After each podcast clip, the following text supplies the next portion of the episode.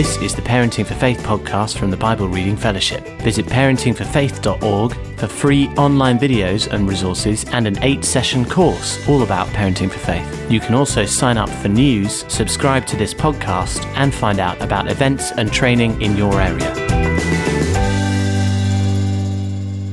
Welcome to the Parenting for Faith podcast. My name is Rachel Turner, and this week we are talking. Well, you know how we just wade into everything. So this week we're talking about sexual harassment. Sure, why not? Uh, it's been popping up a lot in the news repetitively over years, of course.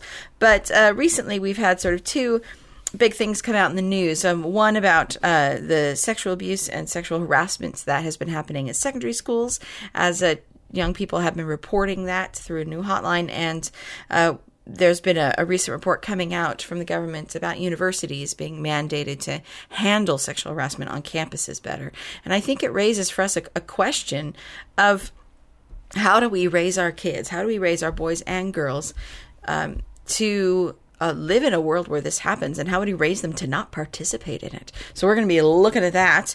Uh, we're going to be listening to Anna, who has been in hospital with her uh, newborn. She just gave birth last week, and she uh, posted on on Facebook uh, sort of an answer to a question that many of us ask in our hearts but rarely ask out loud, which is how do we catch from God when we're just sort of at the end of ourselves and end of exhaustion, just not even knowing how to process that. And I thought it's an important question that she was answering, and so uh, we're going to be listening to her answer from hospital on that, and uh, we'll be listening to Lucy Rycroft, who uh, has a, a fantastic family of birth children and adopted children. She's going to be talking to us about how parenting for faith plays out in all of that. So, Let's jump on in. Uh, as I said, this is something that happens to the world. Sexual harassment is something that many of us cope with. It's something that many of us are surrounded by. And when we look at our children being raised in this world, how do we raise our children to not be sexual harassers? And how do we raise our children to be surrounded by friends who may participate in that and when it may be coming at them? And uh, I am obviously not an expert. I do not have a PhD in uh, avoiding sexual harassment, but I do think there is something about stepping back and and not just focusing on the behavior, but focusing on the discipleship that shapes a character that we really as parents can wade into uh, because so often we just focus on the behavior. We want the behavior to stop, which I agree with. I want the behavior to stop. But I also want to raise children who have the heart of God about this issue. And that is a, a slightly different angle of how we disciple our kids in this. So, my suggestion I just have four, I guess, areas to think about as we parent our kids. We look at this world and we say, I want, I want passionate, responsible children who protect others and who who guard how they how they treat uh, other people with integrity and honesty. And so I would suggest there are these four areas you might want to talk about and to disciple with your kid. One, I think there is something about respecting people's nose. Um, I say it all the time, and not nose like the one on your face. We don't respect people's noses. Uh, when someone says no, when someone is uncomfortable with your behavior, when someone responds uh, negatively, when we when someone says, "Oh no, I don't like that," how do we respond to that? Um, and and for me and my family, and and a, a sort of what I really advocate for others is that no means no when it comes to the little stuff, because I think often just in regular life we learn to plow past people's no. and so, you know, whether it's tickling, whether it's uh, teasing, teasing, whether it is uh, when someone, you know, you say, hey, you want to go do this? And they go, no. And you go, oh, come on. You try to, you know, persuade them and jiggle them out of their no. That, that when, when someone else says no, do we respect that no and instantly stop, instantly accept that? Or do we feel that we can power past it, that we can persuade them off it, that we can uh, just go past it because they secretly don't mean those no's? Uh, and that can be surprising for other people sometimes when you do respect their no. Uh, but it does train other people that, that I believe your no means no. If you say no, I'm not going to try to talk you off your corner. Uh, no means no. And that can be really powerful for children to feel like their no can be respected and that when they say no, they mean it and they expect other people to respect that no. And that when other people say no to them, they learn how to accept it quickly, how to stop their body from doing it, how to pivot without getting offended or angry that we do that. And that can come out in our relationships with our kids, you know, when you're tickling them or when they say no to you obviously not you know in like please clean your room and they say no and you're like i respect that obviously wisdom but in terms of personal choice and how they feel comfortable, things like that. How um, when you say no to them, that they respect that, but also in sibling relationships and friendship relationships. You know, if you, if you have a a kid over who's at your house and you see your child not respect their nose, do you do you discipline that? Do you say, oh, we respect people's no's in this house? Do we um, reinforce when someone says, no, they mean that, and I expect you to take that space and, and respect that, to not get mad that somebody doesn't want to do what you want them to do? That sense of, of owning that is can be quite a, a, a powerful thing to give that sort of dignity and voice to that. Um, a second thing that is really worth thinking about is the idea that my voice is powerful. Scripture talks about, you know, the, the power of life and death is in the tongue and how sort of not only uncontrollable, but how powerful what we say is. And I I really advocate discipling our kids and how powerful their voice is. You know, teasing can can be something that sticks with people for a really long time. It is never really just a comment that you throw out at someone. It's not something that when you get aggressive with your words, when you choose to use your words to enforce something, to voice your opinion about something, to uh, call out something that you think would hurt somebody else, that is powerful. And I expect you to treat your voice as the weapon and blessing that it is. And so sometimes, um, if we want to avoid a, a, future of how our children treat other people and uh, tolerate being treated. There is something about saying that your voice is powerful and I am going to be on your voice uh, because that is one of the most powerful things you have. And to hold them to account for what they say and how they say it and the tone they say it in and how they do it. There, there's a sense of holding them accountable for the negative things they say, but also for the positives to say, when you say this, it makes me feel this. When you uh, encourage me, it makes my heart feel strong. When you uh, say something soothing to my heart. It's like it's like um, pouring cool water over a, a, burn on my heart. That just that those really kind words say that to teach them all the positives and strengths of their voice, but also the negatives of their voice and how to how that it can't be unwound. That can be a really significant thing as well. That your voice is powerful. A third thing that is worth sort of pondering as you watch your kids grow and as you disciple your kids, I think, is is the idea of controlling behavior. Um, I'm so struck in in how God invites us onto a journey with Him, how God um, invites us into relationship with Him, but He He doesn't take us over like puppets and control us. He he respects our no, uh, even when our no is a terrible choice. Uh, but he also refuses to control us. He gives us this free will, and yet there's something inside of us that seeks to control others. And I find it a really useful thought when we're parenting our children to highlight to them that that that is a a normal sinful response to not getting what you want is to try to control other people that there are times you know you can create windows into your life you can frame for them that that when somebody else doesn't do what you want i know there's like something inside of us that says well i'll make it happen so if you're if your sister doesn't want to give you her toy, there's something inside of you that says, well, I'll just take it. I can control this situation. Or if your friend doesn't want to play with you and you grab them and say, you will play with me and I can make you do this. This sense of using my desire that is stronger than your desire to make it happen. And that happens inside of all people, that desire to control someone else. And and that's a thing that is not okay. It's not of God and it's not how we treat other people. We don't let our desires overwhelm somebody else's desire. And so that's a big thing. And to, to notice that when your kids are doing that, to notice when your kid is getting frustrated and so deciding to control other people, to note when they're playing with their friends and you notice controlling behavior, whether it's manipulation, whether it's physical um, aggression.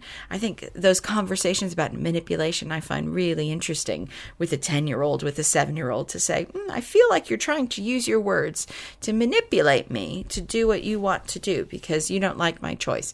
I'm going to say no to your manipulating your words. But to also help then help them notice when other people are using manipulative tactics on them, to be able to note when I say, I see that you're getting so upset, you're using your body to try to control me, or you're trying to use your body to control somebody else to make it happen. That's not okay. Let's talk about what's going on inside of you. What are you feeling? What are your choices right now? To coach them through that controlling response. Because um, so often this stuff about sexual power and harassment is is is about this attempt to control.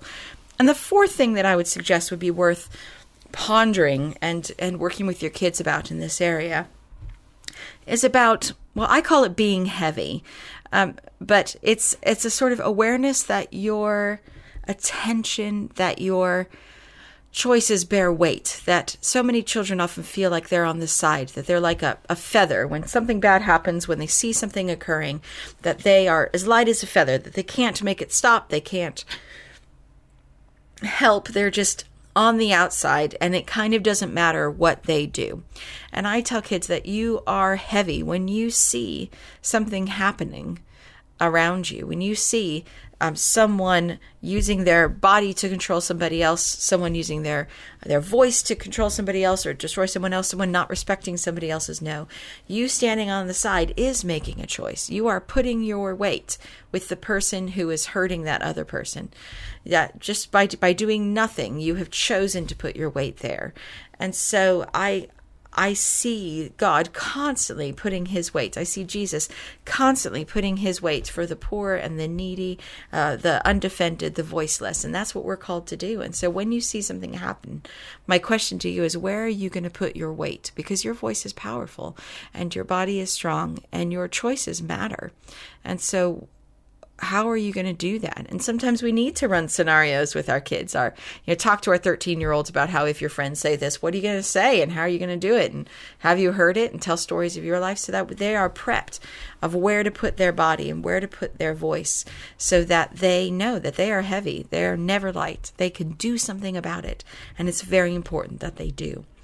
And so those are just a, a couple of, of ideas of, of, parenting choices, of things to talk about and think about in our parenting, because uh, this is happening in the world, and we want to raise children who bring God wherever they go. And that's in how they treat other people, it's in how they perceive the world around them, it's how they notice what's happening to them, what's happening around them, and how they choose to participate. I hope that's just giving you some food for thought to begin.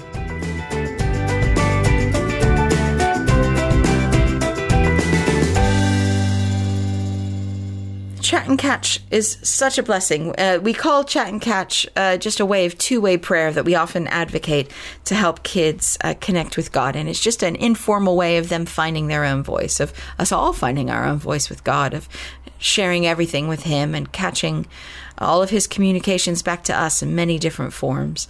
And uh, a, question or two has has arisen sometimes of of how do we how do we catch from God? How do we perceive His communications when things are really bad, and we struggle to catch from God in that way? How do I help my kids uh, if they're struggling in that way? And uh, my colleague Anna, who you've heard many times on this podcast, uh, has been pregnant, as some of you may know, and uh, gave birth to her kid last week, and it's been a bit of a rough ride. And while she was in hospital, she's still in hospital, but w- while she has been in hospital, she's been reflecting on this very question and uh, posted to Facebook about it. And so we just want to pull that audio and share a little bit with you on, on her reflection of uh, how to help yourself and how to help your kids when uh, maybe catch is feeling a bit hard because of the circumstances they're in. Hi everyone, Anna here. I am in hospital. This is day five. My baby was born on Wednesday, so I am thrilled and super, super excited that she's here. Um, but it's been a little bit of a rough ride. She is in neonatal and has some uh, some extra challenges going on, um, and it was all all a bit strange. Um, but it's got me thinking about how we connect with God in the difficult times. I am so tired. I don't know which way is up. Um, I can't answer simple questions. And so thinking about praying is just really hard, even though I know I really need God. And one of the things that has really helped me has been people sending me songs. Um, so just a YouTube link or whatever, and saying, "Hey, I'm praying this over you," or "Here's something to listen to." When I can't, when I don't have any words for God, um, I can still just be surrounded by worship and by His presence.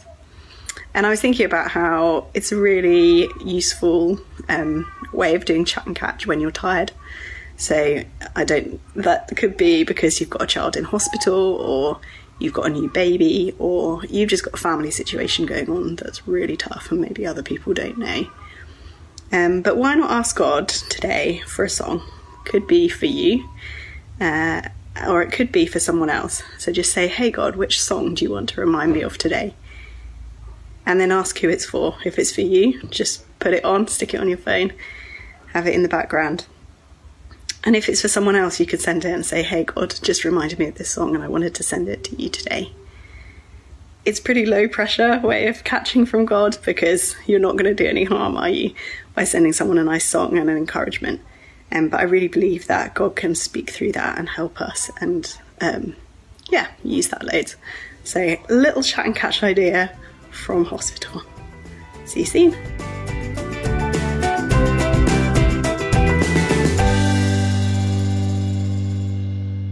For our wild card segment today, we have Lucy Rycroft here, a fantastic uh, blogger. She uh, has written multiple books, and uh, she has a wonderful family of uh, birth children and adopted children, and she has a lot of wisdom in uh, who God is in the midst of all of that and how to parent for faith. And so, uh, Anna, I believe, sat down with Lucy a little bit ago and had a conversation. So I'm here with Lucy Rycroft. Lucy, could you introduce yourself? Hi, Anna. It's lovely to be here. Um, I'm Lucy. I'm married to Al, and we live in York with our four children who are aged five, five, eight, and 10.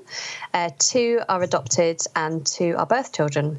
So, I'd love to know a little bit more about um, how you became an adoptive parent. Uh, what role did your faith play in that decision? So, yeah, I mean, it was truly God calling us to do it. I can't imagine how we would have arrived at this decision without a faith, really. Um, way back before we had birth children, the thought of adoption absolutely scared me rigid, which I think people are quite kind of uh, interested to hear because. Um, lots of people say, you know, they've wanted to adopt since they were really little or whatever. And, and that just wasn't us at all. We were absolutely petrified mm. of the thought of adoption. Um, you know, I, I, was petrified of not being able to have birth children. That was something in particular that I was struggling with. And I was even more convinced that we would never be able to have birth and adopted children if it came to that because I just wouldn't be able to love them equally. And yet, interestingly, mm. I was thinking about this recently, and I think the fact that we were thinking about adoption back then, even though it was quite negatively and very much as a last resort, I think God was planting a seed even back then. Um, mm. We definitely saw adoption as a sort of you know, if we can't have birth children, we'll go down that route. But we just weren't feeling very excited about it. Um, but the, the, moment when we did start to feel properly called and excited about it, well, that was just after the birth of our second child. So it was literally like within weeks. I was up feeding her in the night. Um, I was reading the blog of an old friend who had adopted, and I just started to feel kind of jealous, actually, bizarrely, uh, jealous mm. of her family, you know, and her setup. And I realised that this was God kind of stirring my heart to do what she'd done and mm. yeah so that's that's how it all started really. And then he got us really excited. But i think it was really god's grace that he kind of allowed us to to sort of feel negatively about it first. And then he changed our hearts very dramatically after we'd had two birth children. Yeah amazing. And how did you explain it to your birth children? Our birth kids were five and three when we were going through the process, but we'd started to talk to them much earlier on. Um, in fact, whenever they asked whether I was going to have another baby in my tummy, I would bring up adoption and say, well, you know, how about we have another child whose mummy and daddy can't look after him or her? Um, mm. So even when they were very little and starting to ask those questions, we started to kind of introduce the idea of adoption. I can't remember whether I verbally framed it for them in terms of our faith, but I think, I hope that for them it was kind of part of a bigger picture where we'd always Yeah. had an open home. They were used to welcoming others into our family for meals and overnight stays and that kind of thing. So adoption was kind of, I hope, framed within this kind of hospitable lifestyle, which I hope they connect to our faith really. I hope that they see that this is part of our lifestyle as Christians that we share what we have and we give to those who need it. So it was more sort of there was nothing particularly planned about it, but I hope that they kind of just see it as an extension of the hospitality that we give from week to week. Yeah, no, that's amazing. And have you found significant differences? So you're in quite an unusual position of having birth and adopted children. When you're thinking about kind of parenting for faith and inputting into them spiritually, um, is it very different or quite similar? So at the moment, because our kids are fairly young, um, they're still fairly trusting of what we teach them and f- of what they get from church. So in terms of parenting them for faith, it's very similar across the four of them. Um, in fact, I think maybe our adopted children get a better deal than our birth children because I did the parenting for faith course when they were younger, so they've kind of benefited from those things a bit earlier. Um, but when we first adopted, our boys were 14 months old; they're twins, and I was kind of this is, seems a really silly fear. I was sort of slightly worried that they'd be a bit behind in their understanding, you know, because they hadn't had any church experience at that point. This might sound a bit ridiculous because you know what do you expect from a 14 month old after all? But I kind of I just don't think we should underestimate the impact of a Christian experience on a baby or a small toddler. You know, they might Yeah. not be able to communicate their understanding, but it's all going in um, a bit like the language, you know, that a child picking up language, they absorb so much in that first year of life. They might not be talking or saying recognizable words, but of course they're listening all the time and their brain is learning a language. I remember Yeah. our daughter, I don't think she can have been more than about one. And it was sometime after Christmas, but I said the word baby and she made the sign for Jesus. I hadn't given her that. We weren't even talking about Jesus, I don't think, but she kind of connected the two because she'd absorbed the Christmas story. And that made Yeah. me think, you know, gosh, they are learning all the time. Their brains are so active. Yeah, definitely. Um, so that kind of thing, I was a bit like, you know, are we going to have to play catch up with our boys? Um, but actually, God has been very good, and our adopted boys, they've always enjoyed books. So that's been one way that they've absorbed a lot of the head knowledge of our faith through enjoying having Bible stories read to them. And I think, again, parenting for faith is very useful here. I've realised that actually head knowledge is only part of what we want to nurture in our kids anyway. It is important, but if that's all you do, then it becomes difficult for a child to discover a heart need for Jesus. So, you know, it's, it's kind of, it becomes about others, but it's not about them personally. Um, Yeah. you know, I think it's possible to be quite detached. So, yeah, so I, I think that's something that we've tried to nurture. And, you know, at the moment, um, all four children are, are very positive about church. They're very positive about um, prayer and, and having Jesus in their life. So we'll see see where that goes as they as they get older. We we struggle, you know, like any parent does with with kids who don't want to pray or kids who don't want to read the Bible or whatever. But um, yeah, largely uh, there haven't there haven't been as many glitches maybe as, as I might have imagined. Yeah, no, that's really encouraging. And what about for you personally? Um, that experience of becoming an adoptive parent. Um, what's that taught you, or has it affected your relationship with God? What What does that look like for you? I always say that God led us down this path for our benefit more than for our boys, because He's teaching us just so much through them. Um, one thing is that neither of us are very patient people. Um, neither me or my husband. We're incredibly impatient, and there is nothing that tests patience as much as a child with attachment disorder. I can't explain it, but there are just kind of ways that our children test the boundaries with us that are kind of different to how our birth children will test boundaries.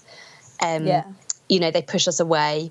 Um, they have this deep rooted sense of shame, which kind of affects their behavior and their response to discipline and that kind of thing. So basically, everything we ever knew about raising children has been challenged and unlearned and relearned slightly differently. So it's really, really grown us and some of those fruits of the spirit, like patience, kindness, gentleness, those kind of things really come to mind.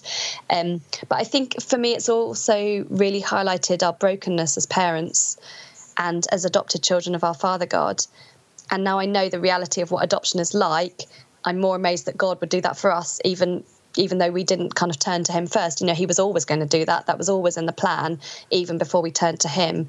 He decided to adopt us, you know, and He made plans to do that through Jesus, and that's that's pretty cool. Yeah, so powerful. Thank you mm. for sharing that. And um, there are probably some people listening who aren't going to adopt or foster themselves, but they have people in their churches who are going to do that.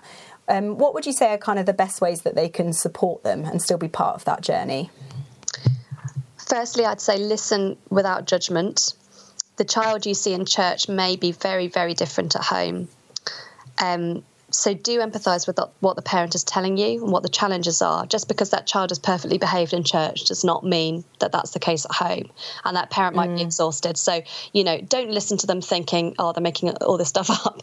You know, listen and, and believe what they're saying and empathise with what they're saying also see it as a ministry in its own right. Don't necessarily expect an adoptive parent to have much other capacity um, in fact, mm. if you can, you know, f- try and free them from other responsibilities at church so that they can love and minister to their child because that is totally biblical. Caring for vulnerable children is a command throughout the Bible. So what they're doing needs to be upheld by you and it needs to be upheld by the rest of the church. So just mm. kind of that awareness that they might be more tired, they might be more emotionally drained um, because of, of the act of service and, and of love they're, they're pouring out. And I'd also flag up the Home for Good website, which is homeforgood.org. And if you add a slash blog to that, then you'll get to a whole host of really useful articles which will help you understand and support better. Um, and of course, if you join my mailing list, then I'll flag up these articles as well, as well as my own uh, blog posts on adoption. Yeah, brilliant. I think often just as soon as you do a little bit of research and get a bit better informed, that sparks more ideas and more awareness. It all helps, doesn't it? Absolutely. And it can just be as simple as reading one article, which just gives you a little insight. You know, uh, one of my um, greatest friends, who's a godmother to one of my twin boys, I'm just, I'm amazed at her understanding. She's not an adopter herself, but you know she's just she's taken so much time she reads my blog she reads home for good she absorbs a lot of information about adopted children and I'm really I'm really proud of her. I'm really impressed with her because I'm not sure I would have done the same in her situation. But she's just totally mm. on it. She's totally empathetic. She listens. She never judges, and she's a wonderful godmother to our youngest.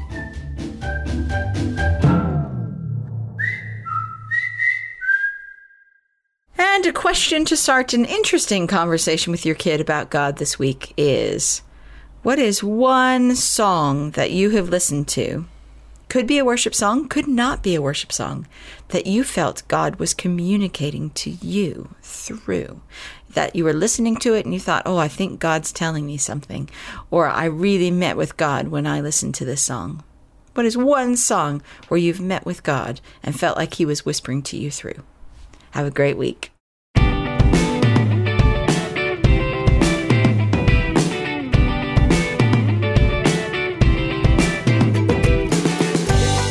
Thank you for downloading the Parenting for Faith podcast. A new episode will be released next week, and why not look at parentingforfaith.org to watch the free eight session course, to get in touch, or to find out about training and events near you.